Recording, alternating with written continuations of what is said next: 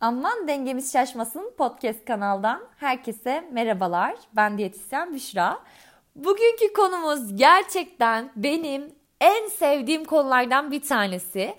Bir tarif paylaştığımda eskiden e, genelde kalorilerini yazardım. Sonra e, beslenme algımın biraz daha olgunlaşmasıyla diyeyim. Çünkü öğrenciyken böyle ister istemez hepimizin algısı ufak tefek şey olabiliyor. Yani e, maalesef toplumun da bize dayattığı bazı normlar var ki ee, biz de kendimiz daha küçücük 18 yaşında işte 19'lu yaşlarda üniversitede bulduğumuz zamanlarda diyetisyen e, kalıbına kendimizi otomatik olarak sokuyoruz fakat e, orada hissettiğimiz veya bildiğimiz konum çok farklı.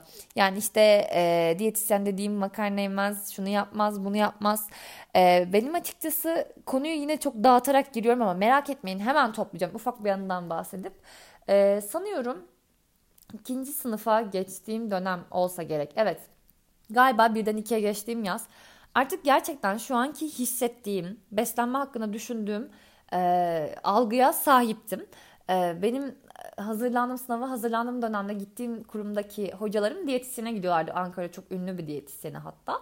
Ee, onun sanki salçalı makarna vermediğiyle alakalı bir konu konuşmuştuk. Ben de demiştim ki yani ben ileride danışanlarıma salçalı makarna da vereceğim, kıymalı makarna da vereceğim işte e, pilav da yedireceğim diyordum ama bunu e, daha şöyle şu anki kadar sağlam bir bilinçle söylemiyordum. Sadece şunu düşünüyordum kendi. Yani ben yiyebiliyorken karşımdaki insan bunu neden yiyemesin yaklaşımı vardı kafamda. E, bunu zaman geçtikçe daha da iyi oturttum. Yani işin e, teknik kısmı da çok güzel, e, pratik kısmı da çok güzel işliyor. Neyse e, bir tarif paylaştığımda kalori yazıyordum. Sebep de buydu yani kişi ne kadar kalori almasını e, aldığını bilmesi gerekiyormuş gibi geliyordu bana. Fakat işin bunda değil de ne kadar nasıl beslendiğiyle alakalı olduğunu zaman içerisinde görmüş oldum. Tabii bu sadece bedenin tokluğuyla değil, e, mental olarak zihin ruh tokluluğunun da çok çok önemli olduğunu görmüş oldum. Hem kendimde hem e, çevremdeki insanlarda tabii artık e, çalışmaya başladıktan ofiste danışan kabul etmeye başladıktan online diyet hizmeti vermeye başladıktan sonra işin gerçekten de çok farklı e, bir noktada olduğunu görmüş oldum. Ve ee, dediğim gibi yani sadece beden tokluğu değil e, biz bazen tadını sevdiğimiz bir şeyi de yiyoruz. Yani e, listede illa yazmasına gerek yok bunların veya e, listede de yazabilir.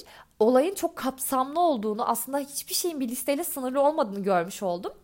E, gelelim bu Instagram'daki tarifler veya e, yapılan bir e, yemek karşısında kişilerden gelen bir soru bizim bundan ne kadar yememiz lazım? Ben de bu soruyu bugün aldım ve dedim ki ya bu güzel bir soru çünkü herkes bu soruyu soruyor. Ee, bu kadar hani işin içindeyim. Benim çekirdek alemden de bana bu soru geliyor yani. Annem diyor ki mesela işte öğünlerini hazırlayacak canım anneciğim seni çok seviyorum. Ee, bu konuda biraz sen de bazen zıtlaşıyor olsak da ya çünkü insan e, ailesi olunca bu konuda biraz daha böyle şey olabiliyor yani. Çünkü hani işte diyetisyensin eve geliyorsun diyetisyensin ve hani sen hep diyetisyensin. E, tamam desteğimi çok seviyorum. Ama hani e, danışanlarından bunun döntünü çok daha güzel alırken ailenin seni sürekli bu anlamda e, şey yapıyor olması, elin altında olmasıyla birlikte sorularım, sorguların bitmiyor olması biraz bir noktadan sonra anne hani ben böyle söylemiştim ya gibi olabiliyor. E, şu oluyor bazen bizde işte öğle yemeğine ne kadar yemek koyayım? Yani anneciğim ya da işte her kimseniz siz bundan ne kadar yiyebilirim diyen sevgili insan e, şu var. Şimdi hepimizin alması gereken günlük kalori farklı. Ve bu diğer yayınlarımda da çok kez üzerinden geçtim. Gün gün de değişebiliyor. Çünkü bazen biz daha çok enerji harcıyoruz. Bazen biz daha az uyku uyuyabiliyoruz. Bazen biz hasta olabiliyoruz. Bazen biz ilaç kullanabiliyoruz. Bazen kabızlık yaşayabiliyoruz. Ee, ve bazen biz e, daha az öğünler veya daha fazla öğünler tüketmiş olabiliyoruz. Bu noktada ben sizin almanız gereken enerjiyi bilemem. Tabii ki e, boyunuza, kilonuza, yaşınıza göre ufak tefek hesaplar yapıp ortalama bir kalori oluşturabilirim ama direkt olarak bir tarif karşısında bundan ne, ne kadar yememiz lazım. Yani biz şimdi şeye çok alışmışız. E, maalesef sosyal medyanın bize getirdiği ki diyorum ya eskiden ben de kalorinin çok doğru bir yaklaşım olduğunu veya bir kişinin ne kadar yemesi gerektiğini doğru düşünen bir kişiydim. Bana kalırsa bir sandviç öğle yemeği de olabilir, ara öğün de olabilir. Yani bu kişinin ne kadar enerji alması gerektiğiyle alakalı bir durumdur. E, ve bir önceki öğünde nasıl beslendiğiyle alakalıdır. Bunları evet biz böyle isimler veriyoruz ama e, günün sonunda baktığımızda onun ara öğün olması veya öğün, e, ana öğün olması çok önemli bir durum değil aslında. Veya bir öğün e, yani ana öğünün ara öğünün daha doğrusu yapılıp yapılmıyor olduğu. E, şimdi mesela ben geçenlerde değil çok eskiden bir tarif paylaşmışım bir mücver tarifi. Oraya bir yorum gelmiş e, ne kadar yemek lazım diye. Ben de hani gayet e, şey bir şekilde mesaj gönderdim. İşte e, bizim bu almamız gereken enerji çok farklı, öğünlerimize çok bağlı e, ve bir sebze yemeği olarak düşünebilir aslında diye. Burada önemli olan nokta e, yine sizin çok hakim olamayacağınız bir durum bu kısım. O yüzden bir beslenme uzmanından faydalanmanızda, bir e, danışmanızda fayda var. E, biz evet almamız gereken günlük kaloriler internetten bile hesaplanabiliyor. Ee, ama bunlar da çok yanıltıcı olabiliyor. Çünkü siz kas kütlenizi, yağ dağılımınızı bilmiyorsunuz. Günlük harcadığınız enerji her gün değişebiliyor. Ee, beslenme tarzınız yine günlük aldığınız kaloriyle e, bir etkileşim içerisinde. E, bunları düşündüğümüz zaman sizin gün içerisinde öğün dağılımlarınız da önemli. Yani bu kişi dört öğün mü besleniyor? Ana öğünden bahsediyorum. Böyle dört ana öğün de olabilir. Vardiyalı çalışıyordur. İşte e, üç ana öğün de olabilir. iki ana öğün de olabilir. E, bu şekilde farklı farklı yaklaşımlar da var. Günde kaç tane ara öğün yapıyor? Atıştırmalıkları var mesela. Bu da çok önemli. E, bu anlamda hani ben size iki dilim yiyebilirsiniz, üç dilim yiyebilirsiniz şeklinde bir yaklaşımla gelemem. Gelmemi de lütfen beklemeyin. Çünkü hani bu bilgisizliğimden değil. E, aksine tamamen sizi daha iyi tanıyıp daha iyi analiz etmeniz konusunda teşvik etmemle alakalı. Sizin kendinizi daha iyi tanımanız daha doğrusu cümleyi böyle düzelteyim. E, bunun minvalde de hani sabah nasıl bir kahvaltı ettik, akşam nasıl bir şey yemeyi düşünüyoruz. Yani tamam öğlen mücverimizi yiyelim ama biz e, atıyorum gün içinde hiç böyle protein kaynağı bir şey almadıysak belki bu yetersiz beslenme olabilir. Hani günün geri kalanını bir toparlamak lazımdır.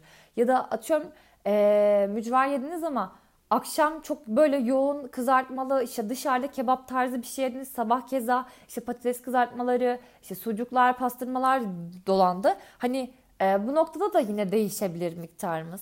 E, bu kişiden kişiye değişebileceği gibi e, günden güne bir bireyi ele aldığımızda da değişebilir. Hatta ve hatta öğünden öğüne de değişebilir. Yani sabah kahvaltısında bir kişi mücver yiyebilir. Öğle yemeğinde de yiyebilir. Akşam yemeğinde hatta ara öğünde de bile ara öğününde bile yiyebilir. Ki bence yoğurtlu böyle küçük köfteler halinde yaptığınız fırın mücverler e, çok güzel atıştırmalıklar oluyor.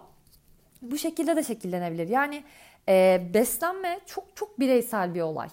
Ve bu hani bireyselliğin yanında çok da değişken dediğim gibi yani ben kendi beslenmeme çok hakim olduğum halde günden güne bile şaşırabiliyor. Yani çok güzel program yapıyorum. İşte akşam eve geliyorum. E, yarının yemeğini hazırlıyorum. Diyorum ki bu öğünümü şöyle yerim. E, diğer öğünümü böyle yerim. Hop mesela bir arkadaşım dışarı çağırıyor. Hayda akşam yemeği e, farklı bir şekilde şekillenecek. E bakıyorum tamam akşam dışarıda yedim. Şimdi farklı bir konuya sapıyorum ama bunu da desteklesin diye anlatıyorum. E tamam o zaman diğer günü ben telafi edeyim. Ama telafiden kastım şu değil. E, kendimi aç bırakayım. İşte e, hunharca işte deliler gibi egzersiz yapayım gibi bir yaklaşım değil. Fazla ne gitti ya da eksik olan makro besin ögelerim nelerdi benim işte e, protein, yağ, karbonhidrat grubumu düşündüğüm zaman. Ya da atıyorum yine hepsi dengeli gitti ama benim karbonhidratım orada biraz daha e, basit karbonhidrat grubundan oldu. İşte e, beyaz undan, e, pirinç pilavından yana oldu. E, etim de kızartmaydı. Yani böyle yağda çok yağlıydı. Ya da yağ grubu olarak ben hayvansal yağ aldım. Bitkisel yağ çok alamadım. İşte protein anlamında çok hayvansal protein aldım. Bitkisel protein alamadım. E, diğer günü bunu telafi etme noktasında yaklaşabilirim. Ee, dediğim gibi bu çok bireysel bir yaklaşım. O yüzden ben size iki dilim mücver yiyebilirsiniz diyemem. Ee, ve bana kalırsa yine çok çok ayrı bir konu. Ee, bu konuyla da ilgili konuşmak istiyorum ama bir danışanım bana şunu yiyebilir miyim diye sormasın istiyorum ben. Ki bunu da zaten görüşmeler içerisinde açıklıyorum neden bu şekilde düşündüğümü. Ee, ben size bir anlamda izin veremem. Yani bunun yetki sahibi kişi sizsiniz. Ne yiyeceğiniz konusunda karar merci olanlar sizsiniz. Ben sadece sizi yönlendirebilirim. Fazla kaçmış bir öğünde e, ya da ne yapacağınızı bilemediğiniz bir dengeleme durumunda ben size sadece yol gösterici, yoldaş olabilirim belki bu anlamda. E, ama hani işte baklava yiyebilir miyim? Yiyebilirsin. İşte canım tatlı istiyor. Ne yapmalıyım? Yemelisin. E, bu anlamda gerçekten izin vermek bana çok çirkin bir e, cümle olarak geliyor. E, zaten bu tarz şeylere inanılmaz karşıyım. Çünkü kendim yiyorum yani e, ve Tamam evet benim kilo verme gibi bir hedefim yok fakat ben sağlığımı sürdürme anlamında bir beslenme rutini içerisine gidiyorum. Yani 3 e, gün işte tatlı yiyeyim, inanılmaz bozayım, 4 gün kendimi kasayım gibi bir yaklaşım yok. Bu sistemi oturtmuş ve ilerletmeye çalışıyorum. E, tabii ki insan olarak e, evet bir diyetisyenim ama en nihayetinde insanım. Benim de duygusal e, çalkantılı, inişli çıkışlı dönemlerim olabiliyor. E, pek tabii bazen e, duygularımızla savaşırken bunu yakınımızda olan yemekle pekiştirebiliyoruz. E, çalıştığım bazı gruplar var e, yeme bozuklukları gibi. E, bu anlamda deneyimi olan bir diyetisyenim. Bunu ilk kez sanırım burada e, itiraf ediyorum ama detayını anlatma konusunda kararsızım. Bununla ilgili e, geçen sene Nisan ayında bir podcast kaydettim. Hatta bir saat kadar. Fakat yayınlamaya cesaret edemedim. E, bu konu şu anda konuşmaya hazır hissettiğim bir konu değil galiba. Yani evet yakın çevrem bu konu hakkında fikir sahibi. Ailem, arkadaşlarımın bir kısmı. Ama e, zannediyorum hala halka açılma konusunda biraz çekimserim bu konuda. Çünkü insan ister istemez ya bu arada şey gibi yaftalanacağını da düşünmüyorum yani. Aa, diyetisyen daha kendine söz geçiremiyor. Hayır yani böyle bir durum olabilir e, gayet. E, ama böyle bir durum da yok aynı zamanda. Ha, olabilir.